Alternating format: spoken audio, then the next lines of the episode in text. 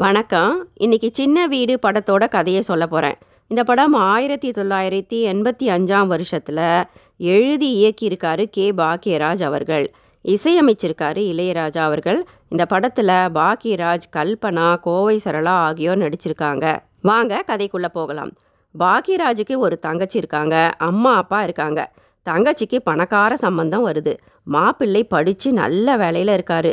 ஆனால் ஒரு கண்டிஷன் மாப்பிள்ளையின் தங்கையான குண்டு கல்பனாவை பாக்கியராஜ் திருமணம் செஞ்சுக்கணுமாம். பாக்கியராஜின் பெற்றோர்கள் பாக்கியராஜை கேட்காமலேயே இரு திருமணத்திற்கும் சம்மதம் தெரிவித்து பாக்கு வெற்றிலை மாற்றி அச்சாரம் போட்டுட்டு வந்துடுறாங்க.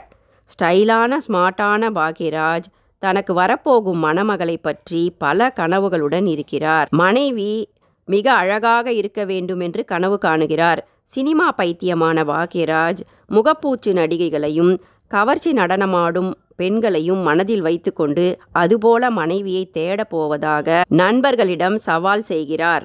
வேறு வழியில்லாமல் தங்கையின் நல்வாழ்வுக்காக குண்டு கல்பனாவை திருமணம் செய்து கொள்கிறார் பாக்யராஜ். குண்டு கல்பனாவை மணமேடையிலேயே கையால் குத்தி இடிக்கிறார். தனக்கு பெண்ணை பிடிக்கவில்லை என வெளிப்படையாக தெரிவிக்கிறார் பாக்யராஜ். முதலிரவில் மனைவி கல்பனாவிடம் உன்னை நீயே கண்ணாடியில் நல்லா பாரு? உனக்கு மனசாட்சியே இல்லையா? நீ யானை போல இருக்க. உனக்கு ஹீரோ போல இருக்க. நான் கணவனாக வேணுமா? ஐயோ என் கணவன்லாம் கலைஞ்சு போச்சே. என் வாழ்க்கையே போச்சு. உன்னை எனக்கு துளி கூட பிடிக்கல. உன்னை தொட எனக்கு மனசு இல்லை. அதனால் நீ என் பக்கத்தில் கூட வரக்கூடாது. கீழே பாய் போட்டு தனியாக படுத்துக்கோ.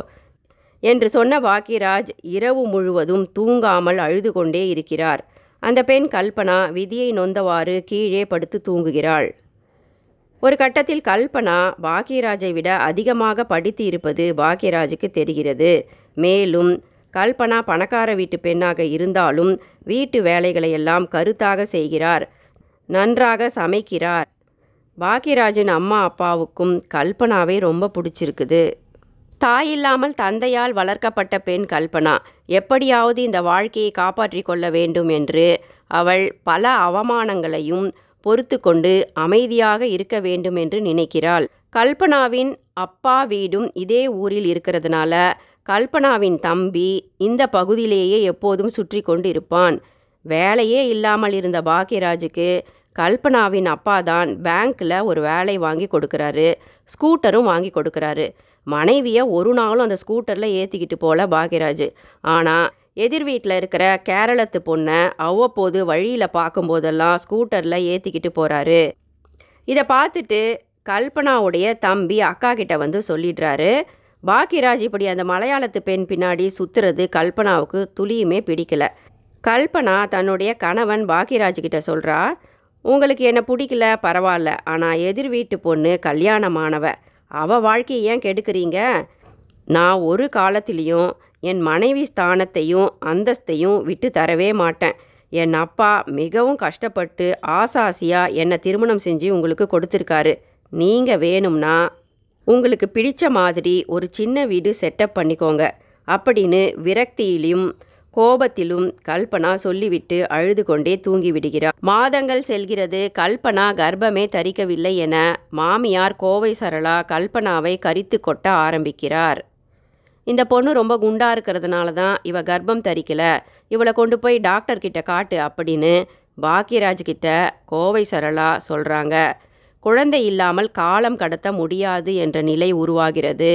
பாக்கியராஜ் ஒரு சில நாட்கள் மட்டும் தனக்கு பிடிக்காவிட்டாலும் குழந்தைக்காக மனைவியுடன் குடும்பம் நடத்துகிறார். அதையே மனைவிக்கு போட்ட பிச்சையாக பெருமையாக கருதி கொள்கிறார் பாக்கியராஜ். பேங்க் வேலையில் கடனை வசூலிக்க சென்ற பாக்யராஜ் ஒரு பாட்டியையும் அழகான இளமங்கையான அணு எனும் பெண்ணையும் சந்திக்கிறார்.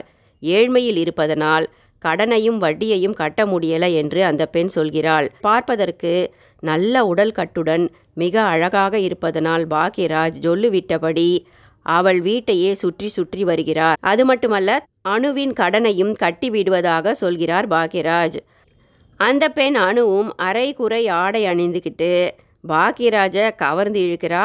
வீட்டு செலவுக்கும் பாக்கியராஜே பணம் கொடுக்கிறாரு.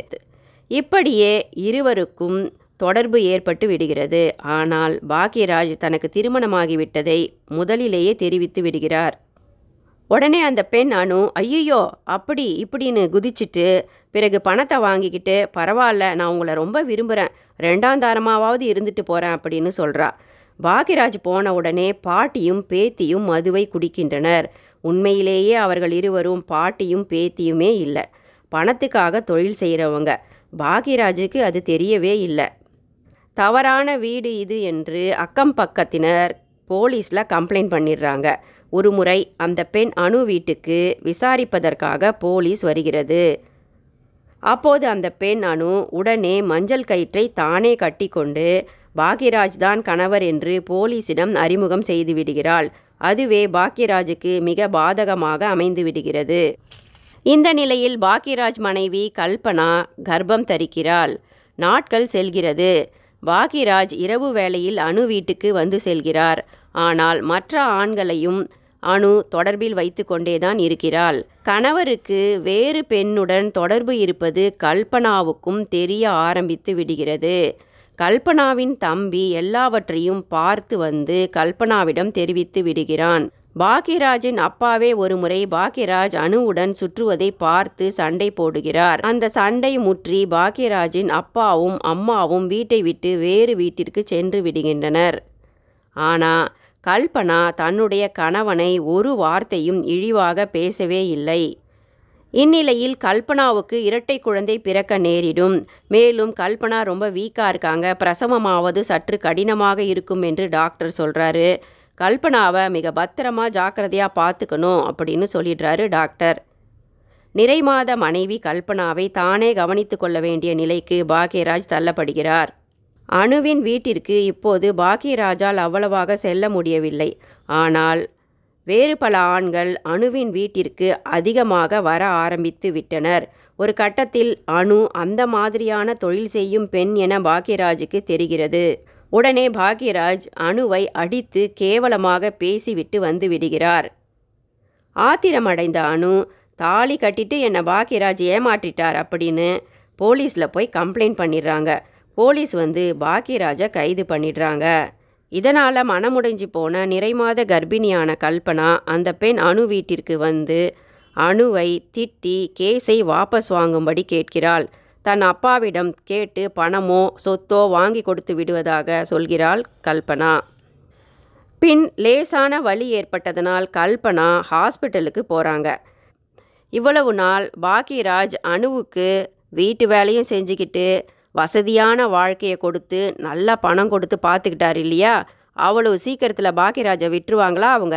உடனே அணு என்ன பண்ணுறாங்க தாங்கிட்ட இருக்க அடியாளை கூப்பிட்டு பாக்கியராஜுக்கு ஒரு வாரிசே உருவாகக்கூடாது அந்த கல்பனாவை ஏதாவது செய்யுங்க போய் அப்படின்னு பணம் கொடுத்து அனுப்பி வைக்கிறான் அணு ஹாஸ்பிட்டலுக்கு போகிற வழியில் கல்பனாவை தாக்கிறதுக்காக அந்த அடியால் முயற்சி செய்கிறாரு இந்த நிலையில் போலீஸ் ஸ்டேஷனில் கையெழுத்து மட்டும் வாங்கிக்கிட்டு போலீஸ் பாக்கியராஜை விட்டுடுறாங்க. உடனே பாக்கியராஜ் கிட்ட கல்பனாவுடைய தம்பி வந்து அக்கா ஹாஸ்பிட்டலுக்கு போயிருக்கிற விஷயத்த சொல்கிறான் பாக்கியராஜ் மனைவியை தேடி வரும் வழியில் அந்த அடியாளிடமிருந்து மனைவியை காப்பாற்றி ஹாஸ்பிட்டலில் சேர்க்குறாரு. கல்பனாவுக்கு மூன்று குழந்தைகள் அழகாக பிறக்குது. கடவுள் தனக்கு தந்த மனைவியின் உண்மையான அன்பை புரிந்து கொள்கிறார் பாக்யராஜ். ரெண்டு பேரும் சந்தோஷமாக குழந்தைகளோட வாழ ஆரம்பிக்கிறாங்க. அழகு அப்படின்னா என்ன? பூக்களில் ரோஜா பூ தான் மிக அழகான பூ அப்படின்னு எனக்கு தோன்றுது. உங்களுக்கு மல்லிகை பூ தான் மிக அழகான பூ என்று தோன்றக்கூடும். அதனால் அழகு என்பது பார்ப்பவருடைய கண்ணையும் முக்கியமாக மனதையும் பொறுத்திருக்கு. அழகு அழியக்கூடியது அன்பு எல்லை இல்லாமல் வளரக்கூடியது.